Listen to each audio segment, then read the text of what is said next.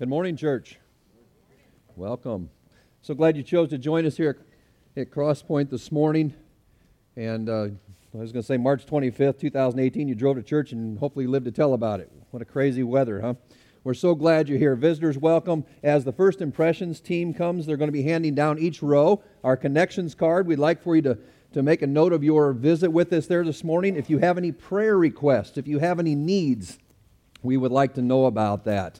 So those will be going down each of the aisles.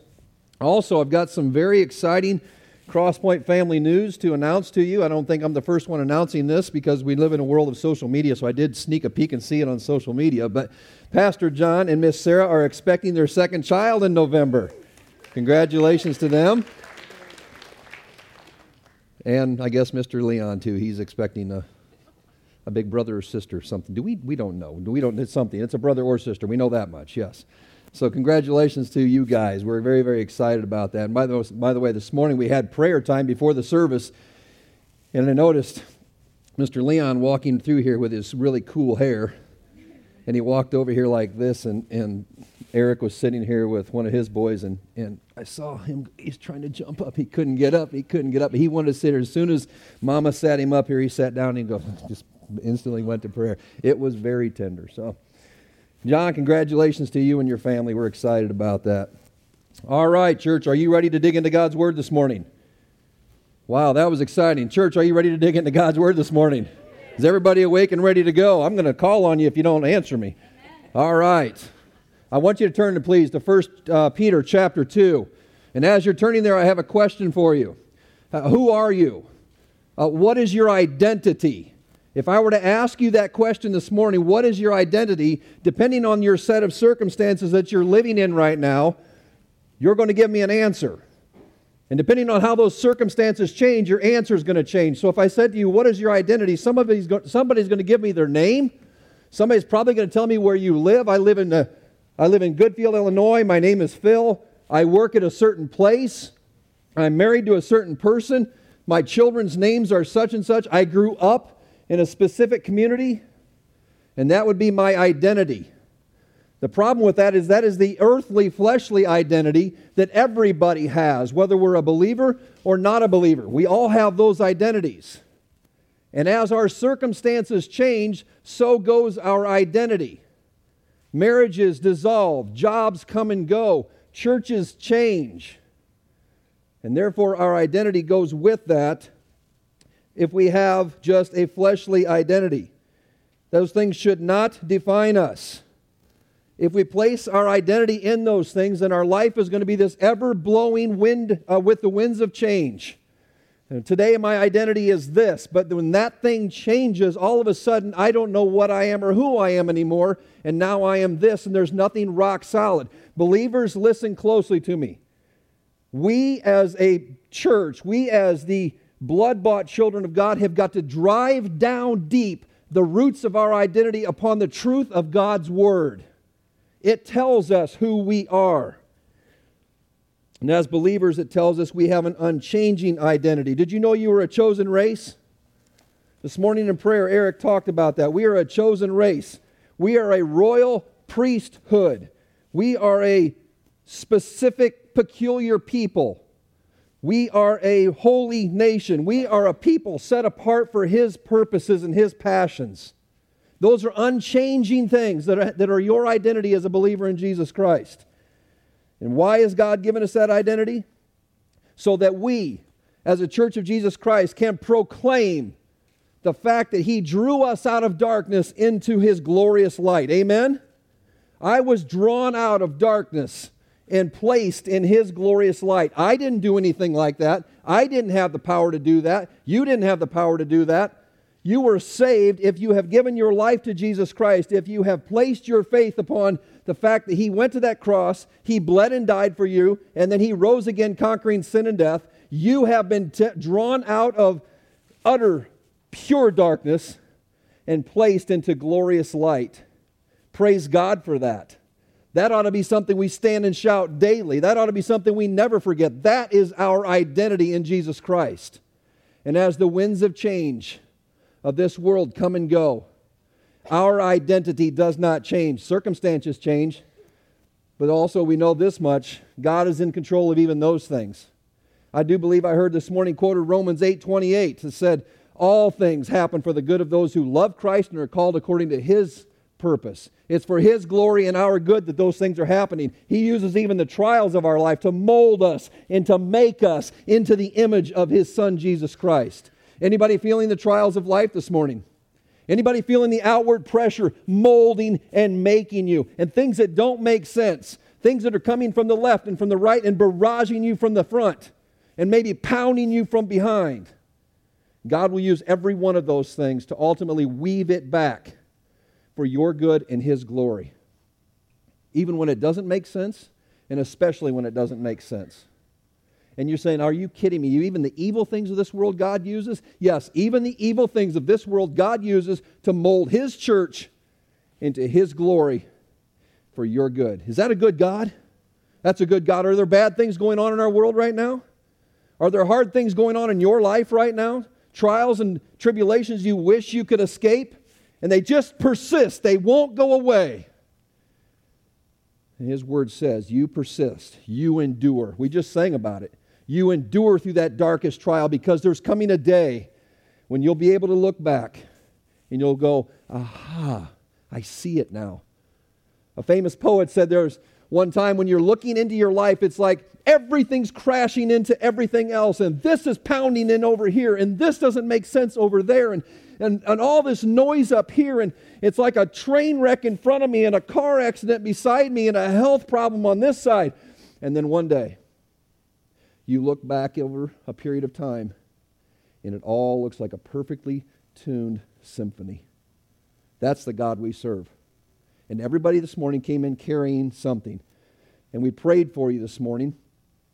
There was a sweet prayer brought by one of the ladies that was praying with us this morning knowing that everybody here was going to be walking in this morning carrying some kind of backpack of trials, tribulations, stresses, worries, fears, anxieties, health problems, relational strife. And I stand before you to say, God will use every one of those things for your good and His glory ultimately. And He will do it in a way that will surprise you and shock you. And He will do it in a way that brings Him glory. And He will do it in a way that the world will stand back and go, Who are you and who is this God that you serve? And is an awesome thing to be a Christian. So we are called to be a chosen race. We are called to be a royal priesthood, a holy nation, a people set apart for his possession. So back to my question who are you? What is your identity? And if your identity were those things that I listed, your name, where you live, where you're from, where you work, those are earthly, fleshly identities, and those things change. The other night, as I was driving from Washington to Goodfield, I had to prove my identity. Yeah. And Mr. Officer, as he knocked on my window, said, Could I please see your driver's license? Could I please see your proof of insurance? And can I please see your registration? What were those things?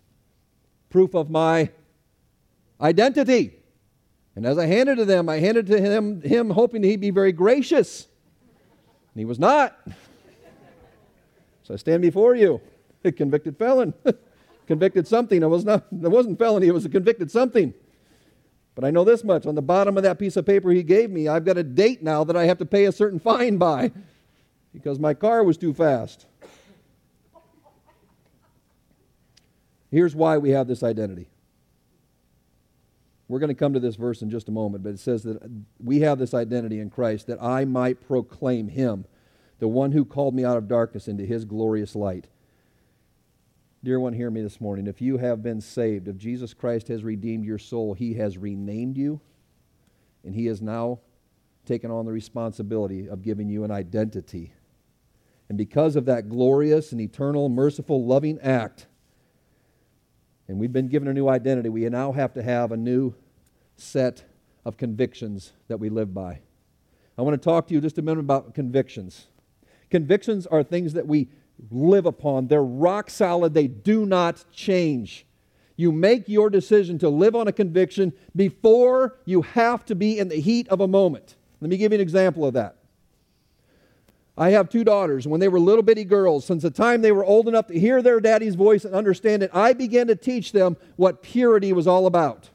I began to teach them how their body was a temple for God and it was to be saved for a specific man that God had designed for them. And they began to live on that conviction of purity. And as their teenage years came and the temptation for things that were impure came into their life, they did not have to make those decisions on what they were going to do in the heat of the moment because if they waited till that moment, they would fall.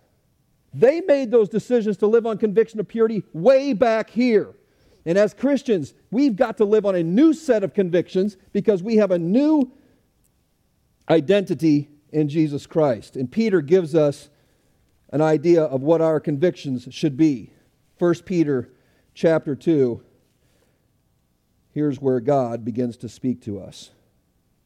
And Peter says, "So put away all malice and all deceit, and all hypocrisy and envy and all slander."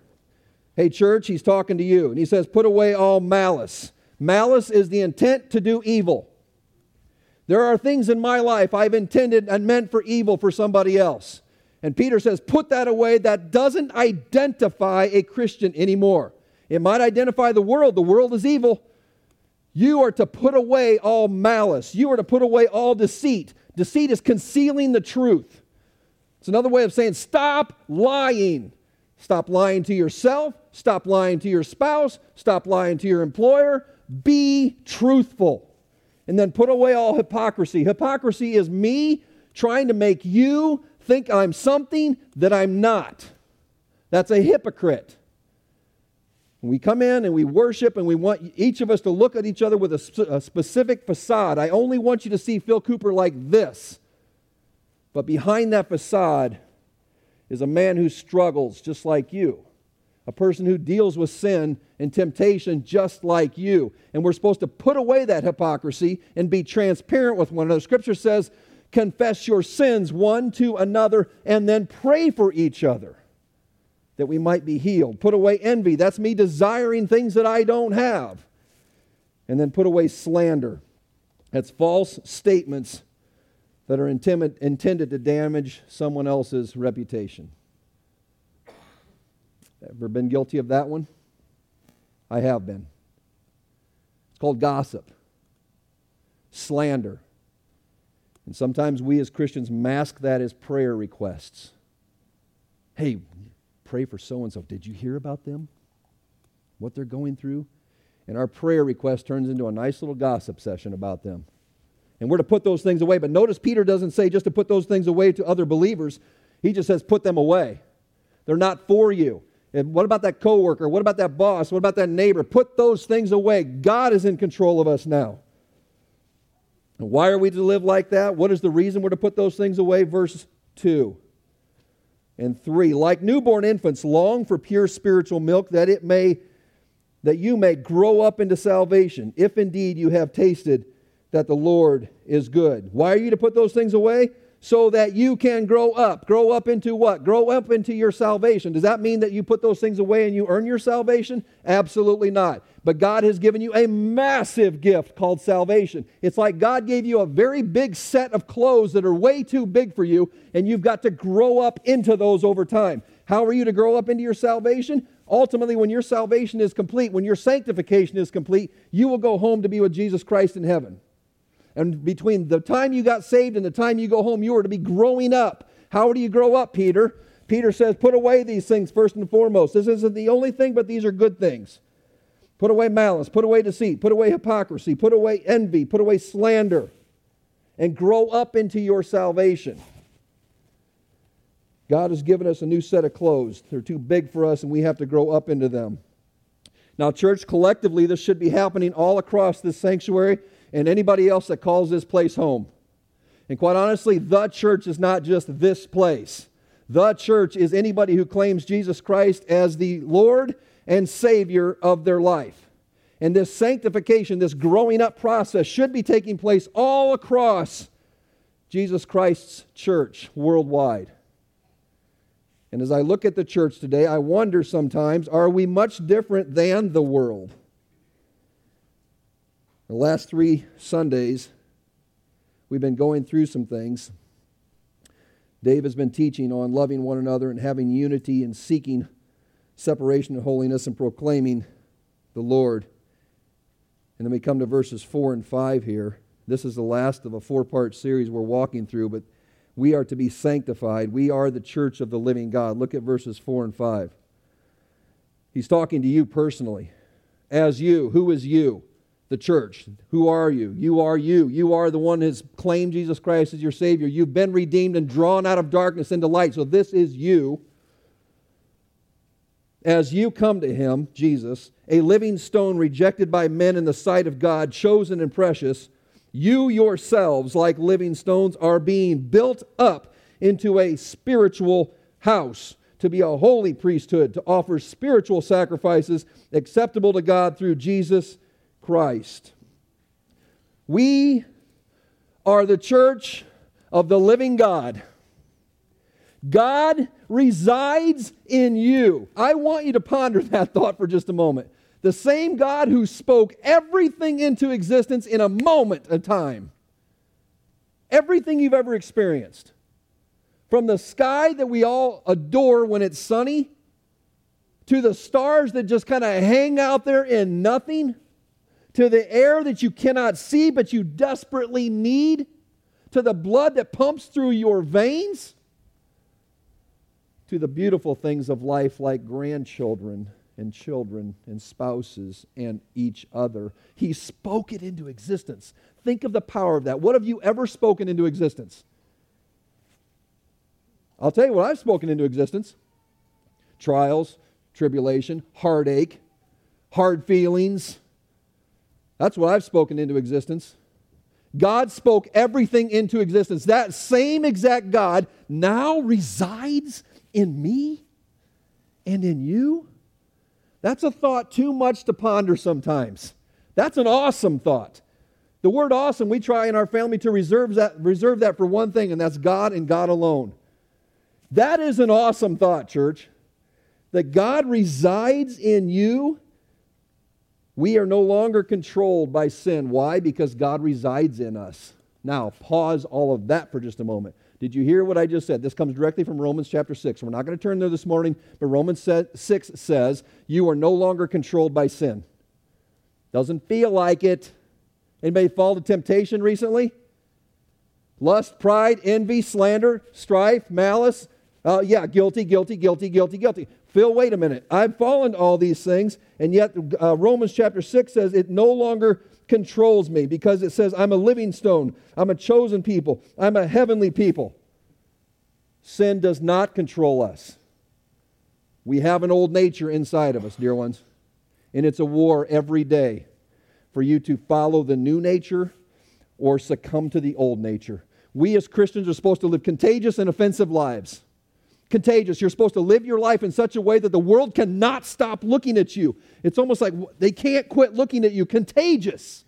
They watch you through the, the, trials of life. They watch you through the financial hardships. They watch you through the medical hardships. They watch you through the relational hardships. They watch you through the loss of a job.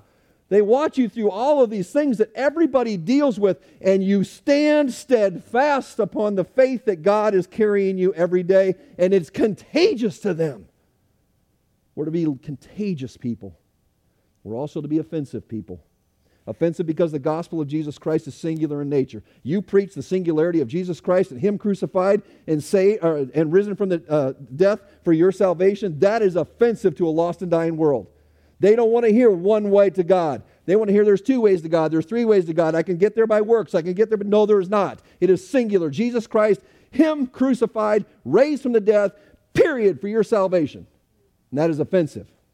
And that's the gospel of Jesus Christ. So as I'm studying this week, I'm thinking to myself, am I contagious and am I offensive? Probably more offensive in the wrong ways. But am I contagious? Can the world just not stop looking at me? Because someday when they're going to go through something, they're going to turn and say, I don't know what it is you've got, but I want it. And that day has come many times in my life where people have come to me and said, I don't know what's going on. I've seen you for 20, 30 years doing this and staying, staying steadfast, and I know the trials you went through, and, and yet you're different than most. Why? It's a contagious life. And you, church, dear one, are to be living contagious and offensive. Let's look at chapter 2, verse 6, 7, and 8. For it stands in Scripture Behold, I am laying, this is God saying, I himself, and laying in Zion a stone, a cornerstone, chosen and precious, and whoever believes in him, that's Jesus, will not be put to shame. So the honor is for you who believe. That's for you and me. But for those who do not believe, that stone, that Jesus, that the builders rejected, has become the cornerstone and a stone of stumbling and a rock of offense. The world will and always has rejected Jesus Christ. Will continue to do so. You know, I, this is a little bit outside, this, off the script, but it, and not even in my notes. I'm going to tell you how dark and deceitful the human heart is. There's coming a day when the church is no longer on this earth, and we're with Jesus Christ. In Revelation chapter 3, you never see, after that, you never see the word church mentioned. The rapture of the church happens, the tribulation begins. There's a thousand year millennial reign. We, just come to the end of that thousand years with me, just for a second. During a thousand years, Jesus Christ is on earth, the church is here with him, and he's ruling and reigning from Jerusalem. It's a time of peace and prosperity. It says they have taken all their weapons and beat them into plowshares. In other words, it's peace. It's awesome time on earth. And now listen, now during that time, Satan and all his demons are locked in the abyss. Jesus Christ has the key to that abyss, and he locks them in there. But here's where it gets crazy. After a thousand years of peace and prosperity, and Christ himself is on the earth, and all, the, all of heaven is poured back out, we're on the earth. It says Satan is loosed from the abyss one more time, and then it tells us why. So he can go around the globe one more time to deceive the hearts of mankind. What? That's how dark and depraved we are without Jesus Christ giving us a new identity and saving our wretched souls and drawing us from darkness and placing us into light, even after all of that, humankind is still able to be deceived. That blows my mind. But that's the world, and they reject Jesus. Verse 9. This is what we want to hang on this morning. But you are a chosen race, church. You're a royal priesthood. You're a holy nation. You're a people uh, for his own possession, that you may proclaim the excellencies of him who called you out of darkness and into his marvelous light. Look at verse 10. This is awesome because it is God. Once you were not a people, but now you are God's people. Once you were you had not received mercy, but now you have received mercy. Can anybody say amen, to that? You have received mercy. Mercy is something that has been given to you that you should have. Excuse me. Grace is something that's been given to you that you did not deserve. Mercy is it wasn't given to you what you did deserve. Hell, fire and brimstone, separation from all eternity from God. That hasn't been given to you as a believer. You've been given mercy. You've been given glory and eternity with Jesus in a place called heaven. Praise Him for that. We sit here this morning under trial, tribulation, and suffering. And soon and very soon that is going to end. And you are going to be with Jesus forever because you have been given mercy. Uh, here's a question for you Have you ever willingly sinned, but then afterwards felt the torment of that sin in your soul? The fire churning and burning inside of you. It's called conviction. Uh, guilty as charged. I have willingly stepped into places of sin and later churning and burning in the fire that it burns deep in my soul. Look at verse 11. He's giving you more sanctification instructions. Peter saying, Beloved, that's you, church. I urge you as sojourners and exiles. He's saying this earth is not your home. That's what he's telling you. And he gives you some instructions. Abstain from the passions of the flesh. Why, Peter? Because they wage war against your soul. We're not called to be sinful creatures anymore. We are dead to sin. Sin is dead to us. But there's an old nature still in you as long as you're on this earth, and you have a choice every day of which one of those natures you're going to follow that old nature or that new nature. And when you follow that old nature, it wars, excuse me, it wages a war against your soul, and you will feel it. It's called conviction of sin. Peter goes on, we won't turn there, but you turn just a couple chapters to the right, and in 1 Peter 5 8, he reminds us we have an enemy that's seeking our soul, seeking to devour us, tear us down, destroy us. Not slow us down and buffet us a little bit, absolutely destroy us. If we give in to him, he takes footholds. Pretty soon you'll see a Christian start to fall and start to falter and fall out of favor with God, not fall out of salvation. We don't believe that's something you can lose. You can't lose your salvation. You can fall out of favor with God. You can lose your fellowship with Him. Never your sonship, but you can lose fellowship with Him. Been there, folks. That's a very ugly place to be. So, how do we resist Him? Peter tells us in 1 Peter 5 9, you resist Him. Okay, Peter, how do you do that? By the Word of God and obedience to it. Every Old Testament prophet had one message and one message only. Go back and read whether the major, major or the minor prophets, it doesn't matter. They had one message and one message only repent. Repent. Thus says the Lord, repent, for the day of the Lord is at hand. Repent. Turn from your wicked way. Turn back to God. Fall back into his favor. Repent. He gives us a few more things here, which I am going to read lightly, and then we're going to come to a verse that I want you to hang very solidly to. Look at verse 12. Let's read 12 through 15 together. Keep your conduct among the Gentiles honorable. That's the unbelievers. That's how we're supposed to live our life. Why? So you're contagious. So that when they do speak evil against you, and they will, they may see your good deeds and they will glorify God on the day of visitation. Be subject for the Lord's sake to every human institution, whether we agree with it or not. God placed governments in place, whether we agree with them, whether we're Democrat, or Republican, it does not matter. Obey them. That's what he's saying.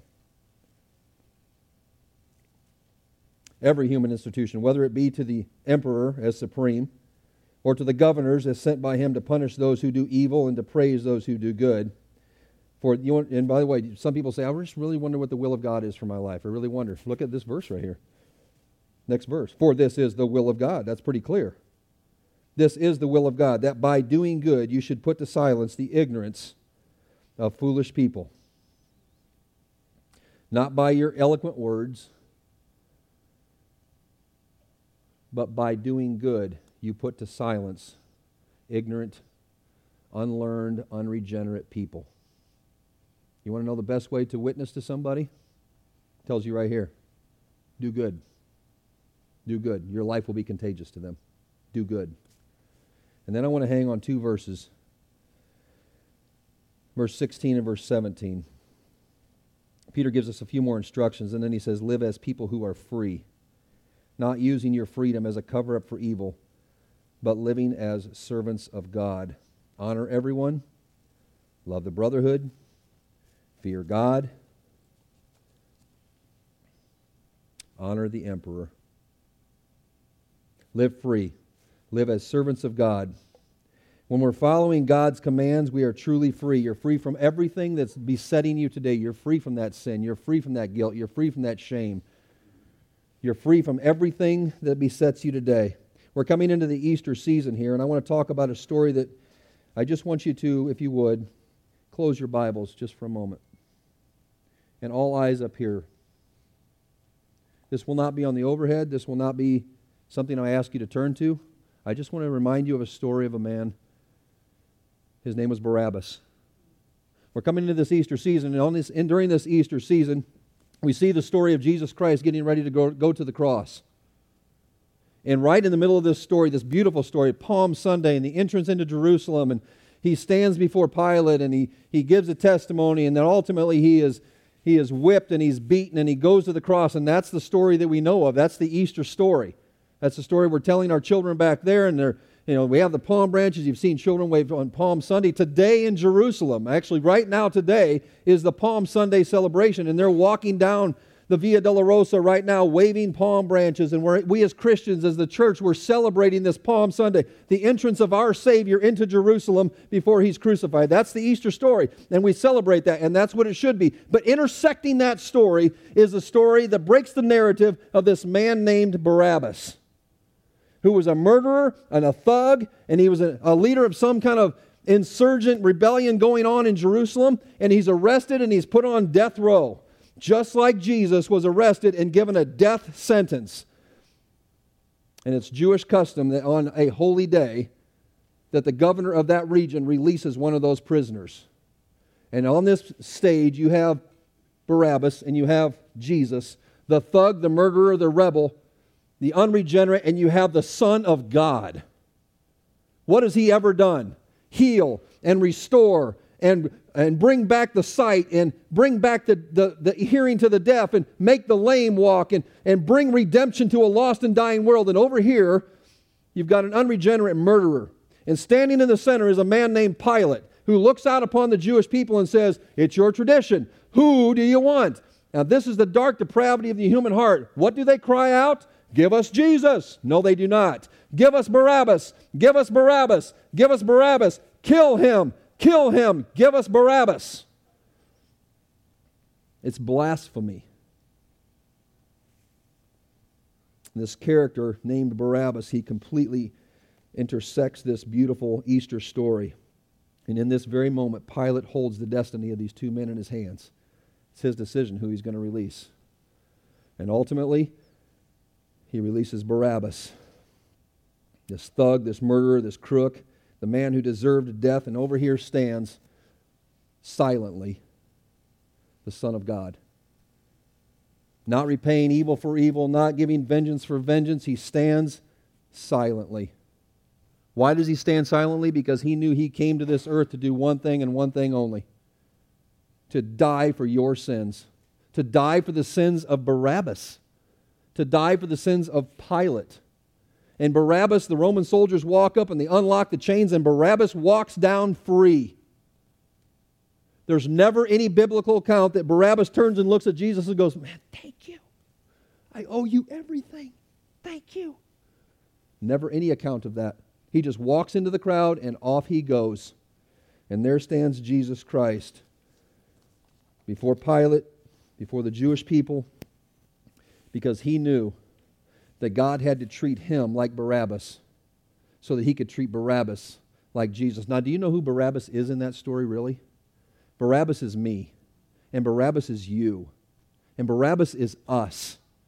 We are the ones that have stood on the stage with Pilate and Jesus, and the Roman soldiers have come up and unlocked our chains because of the finished work of Jesus Christ, Christ on that cross. It was not the people who freed Barabbas, it was the Heavenly Father and the love He had for humanity that freed Barabbas. Folks, try to ponder the depth of that. It is unbelievable at times. What does unbelievable mean? You don't believe it. How can such a thing be? It's to me it's almost unbelievable. God is the one who set Barabbas free. It was the love that he had for that sinful man. It was almost like you stand there and say, God, didn't you know that Barabbas would never acknowledge you? He'd never tell anybody about you? God said, I knew quite well. I knew exactly. And I loved him anyway. He loved us when we were still sinners. Had nothing to do with us giving our lives to him. He died on that cross while you were still an enemy of his. That's incredible. What's that word I told you we save in our home? That is awesome. As you were still an enemy of God, He went to that cross for me. Just like you and me, He did this. And then we stand, and this is where I really want you to get the power of today's message. This is really what I believe God is speaking to me this week. And I pray that He speaks to you through this. We get saved, we come to Jesus Christ, and we accept Him as our Savior and we lay our lives down before Him and we become regenerate and we get a new identity. And then we go off into this world. And then the, the world besets us. And many of you have walked in here this morning carrying something. When that prayer was prayed for you this morning, I thought more truer words could not be spoken. Some of you have come in here this morning with incredible addiction and incredible pain or unbelievable hurts or some kind of bondage that has gotten you and you can't seem to get out of it. And so, what do you do? You do just like I always do. I'm going to work harder this week. David or Eric or somebody or John has given a message on Sunday morning and it convicts me. Okay, this is the week I'm finally going to do something. I'm going to read my Bible more. I'm going to do my devotions more. I'm going to pray more. I'm going to sin less. I'm going to, I'm going to, I'm going to, I'm going. No, I'm not. And neither are you. There's nothing inside of us that sanctifies us. Just like there's nothing inside of you that saved you. You get sanctified the same way you got saved by the grace of God. He sanctifies us. I don't know what you came in here with, but here is the list that I made up, and I just briefly described a moment ago. I know some of your testimonies, and I know some of the addictions that some of you face, and some of the pain and the fear and the needs and the hurt and the bondage and the uncertainty and the anxiety and the worry and the medical issues and the financial needs. And you can't go out of here today and go in tomorrow morning thinking, I'm going to shake myself out of this. I'm going to finally do something because you will falter and you will fail. That's the absolute opposite of the gospel. Your challenge, your greatest challenge, is not your devotion to God.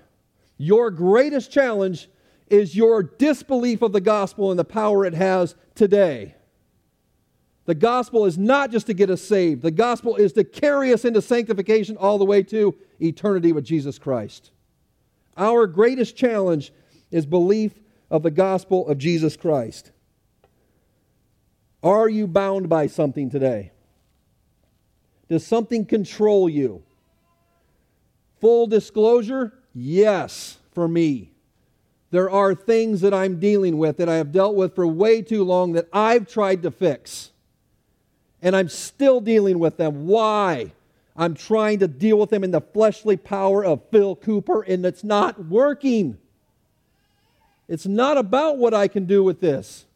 It's about what God can do with this and how He will receive glory through this, how He will break the chains of addiction, how He will break the chains of pain, how He will heal these things, how He will mold and meld relationships back together. He receives glory through that for our good and His glory. Our greatest challenge is not what we can do. Peter says, put off these things, put on a few other things, do these things, just so the world would look at you being contagious. But it's the power of the gospel working in us that heals us. So, my question to you again is Are you bound by something? Are you under temptation of sin? Is it controlling you? Because back to that verse, live as people who are free. And my question to you is Are you living a life that's free? And this was a convicting message for me as I studied all through this week because I had to keep saying, Lord, I'm not. I'm not. I'm not. And every time I said I'm not, I had to go back to him and say, Here it is again, Lord. Here it is again, Lord. Here it is again. He's the one who took my place. He's the one who took your place. He's the one who stood on that platform with Barabbas and said, Let him go. Take me. How many times, I wonder, how many times for me and how many times for you have I stood on that platform as the Roman soldiers have come up and tried to unlock my chains to let me go because my Savior told them to? And I stand there and say, No, God, no, no, don't. I deserve this. I deserve the consequences of this. I deserve the shame of this. I deserve the guilt of this. No, leave those chains on. I don't want to live a free life. Leave those chains on me. My problems are too big. My sin is too deep. I'm hopeless. And I go to God and I say, God, I'm so ashamed of what I've done. And the response that I get from him, the response that I get is, Son, give me your shame. God, I'm so scared. Son, give me your fear. But God, I'm so worried about the future. I'm already there. I'm working it out for your good for your glory. The book of Isaiah says he takes the crooked paths and he makes them straight for us. We either believe it or we don't. Just because you don't believe it, by the way, doesn't make it not true. Somebody in this room could say, I do not believe in gravity. I'll give you a ladder and put you to the top of this building. And you can stand there with all the conviction in the world and say, I don't believe in gravity. It doesn't make it not true. And as you step off the edge of that building all the way to the ground, you can say, I don't believe in gravity. I don't believe in gravity. And you will find out quickly gravity is real. Just because we don't believe in the power of the gospel doesn't make it not real. Let me close with this. Dear ones, this is all we have is the gospel of Jesus Christ. All we have is the power of the Holy Spirit working inside of us. And when I say that's all we have, that's all we need. You have nothing in and of yourself that could save you, and you have nothing in and of yourself that can free you from the bondage that so easily besets you. John 8:36 8:36 says, "When the Son sets you free, you are free indeed." I just heard this this week. I stole it from somebody, but uh, here's what I want to say. Could it be possible that there is a God with a love so high and so deep and so wide and so expansive and so inclusive? And he says, Give me your sin and live free. Is that possible? And the answer is yes, he exists. And he's inviting you to live free. He takes your sin and he walks off to that cross where you and I should be, and he leaves you in this empty place called forgiveness as he goes to that cross for you and for me. I know you weren't there 2,000 years ago, and neither was I. But he did that, and he does that over and over. He keeps taking our sin. He paid that price, he shed that blood. Know, I remember sitting in a service one time and I thought, if I heard that gospel message one more time, this isn't for me. I'm saved. I don't need to hear this. Yes, you do. Yes, I do. Where do I get off thinking that I can set myself free because I cannot? So my question to you again is that is this: Where is your bondage? And if you're trying to do anything other than surrender that to Jesus Christ, you will fail. It's still Jesus. It will always be about Jesus. It will never stop being about Jesus. If His blood is sufficient for your salvation, it is sufficient to sustain you through every challenge, through every trial, through every fear, through every sin. He's given you the greatest gift, salvation. It is your responsibility now to grow up into that. Put off the old, put on the new. Today, the message was about your identity. I ask you who you are. And if you gave all the answers that I would have given my name, my job, my spouse, my kids, my accomplishments then your identity is in the wrong thing. It is an ever changing, ever blowing stream of change. But if your identity is in Jesus Christ, you can live free. Surrender to Him today. I invite you. Pray with me if you would, please. Holy Spirit, Father Almighty, Jesus, we come before you. I ask right now in this moment of invitation, Father, that you would lay upon the hearts of people to make a decision to put off the old and to put on the new. I pray right now, Father, as we even begin to, uh, to sing to you again, to worship you, that you would even use that time to draw hearts of men and women to yourself. Father, we do pray this in your powerful name. We pray, God, the gospel would be real to us, not just for salvation, but for sanctification. I pray this, Christ, in your name. Amen. Please keep your heads bowed for just a moment.